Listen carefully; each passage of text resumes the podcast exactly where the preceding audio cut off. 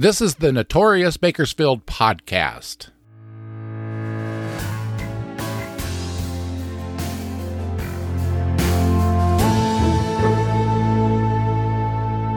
I'm Robert Peterson, the host and creator of this podcast that takes a look back at some of Bakersfield's most notorious crimes, events, and characters.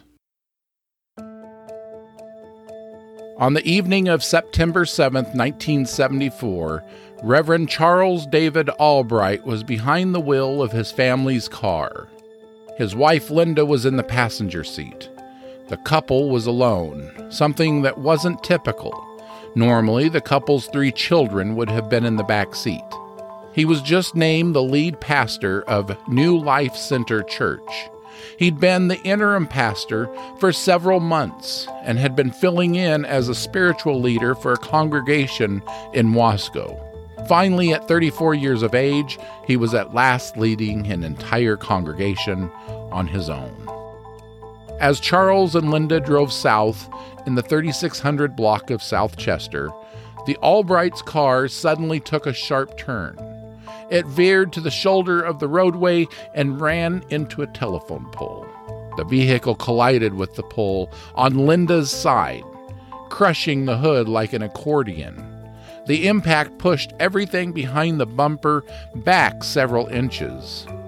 It was an extremely violent collision that severely injured both of Linda's legs. But was it an accident? Did Reverend Charles Albright lose control, or did he intentionally drive into the telephone pole? Was the good pastor trying to kill his wife, the mother of their three children? What unfolded in the following months makes you question whether this was an accident or an attempt to murder Linda Albright. This is The Bad Pastor. Reverend Charles Albright had only been pastor of the New Life Center Church a few weeks when the incident with the telephone pole occurred. Let me say this I don't believe the New Life Center Church from the mid 1970s is, is or was affiliated with the church of a similar name that is currently operating in southwest Bakersfield. I want to make that clear. The New Life Center Church in the 1970s was located at 2001 South K Street. Today, that building is occupied by a Buddhist temple. Charles, his wife Linda, and their three children, ages 10, 9, and 4, were living in the 4400 block of Monitor Street, not too far from the church, a couple of miles south. Like I said in the beginning, the injuries Linda suffered in the traffic collision were extensive. I don't know the type of injury she received, but both legs were affected and needed surgery. She was in the hospital for an extended period of time.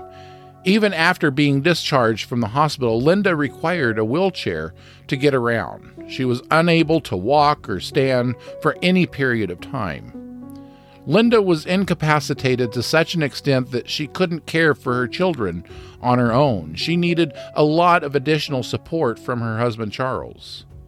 The months after the accident put tremendous stress on the Albrights' marriage. Being a fledgling pastor was time consuming. In addition to Reverend Charles' Sunday sermons, his duties also included supervising the Sunday school, attending multiple committee meetings, Bible study meetings, and he had a radio ministry five days a week. At home, he had to take on the majority of Linda's household duties, getting the kids ready for school, then taking them to and from school, and he had to take Linda to and from her doctor's appointments. Oh, yeah, during all of this, he was also having an affair with one of his parishioners, a woman by the name of Mary Hicks. Reverend Charles and Mary's relationship developed when the single mother went to the pastor for counseling since this is audio, I just want you to know that I was doing air quotes when I said counseling. Reverend Charles was a busy man. He had his church duties, household duties, father duties, and mixed into that was Mary Hicks, his secret girlfriend. What kind of secret? The relationship was secret to the entire New Life Center's congregation, but there were a few outside of the church who were aware of the affair like the Bakersfield police officer who caught the couple in a compromising situation on the Panorama Bluffs. The months that followed the accident was a stressful period in Reverend Charles Albright's life. So stressful, in fact, that it began taking a toll on his physical health. In early March 1975, while doing some remodeling work at the church, Charles Albright collapsed. He went to see his doctor. The doctor told him he was suffering from exhaustion and told him he needed to slow down. That was early March that he collapsed. On March 12, 1975, Linda Albright was home alone. Reverend Charles was at the New Life Center Church. By this time in her recovery, she had progressed so well that she no longer needed a wheelchair, but she did require the use of crutches and braces to walk. Around 9 p.m. on that day, Mary Hicks, Reverend Charles Albright's girlfriend, entered the garage of the Albrights' home. She was carrying a lead filled pipe. While in the garage, she retrieved a 22 automatic handgun that belonged to Reverend Charles. From there, while carrying both the pipe and gun, Mary walked into the Albrights' house.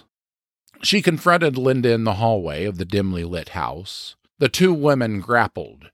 Mary lifted the lead filled pipe and swung, striking the still recovering woman in the head. Mary lifted the pipe again and delivered another blow to Linda's head.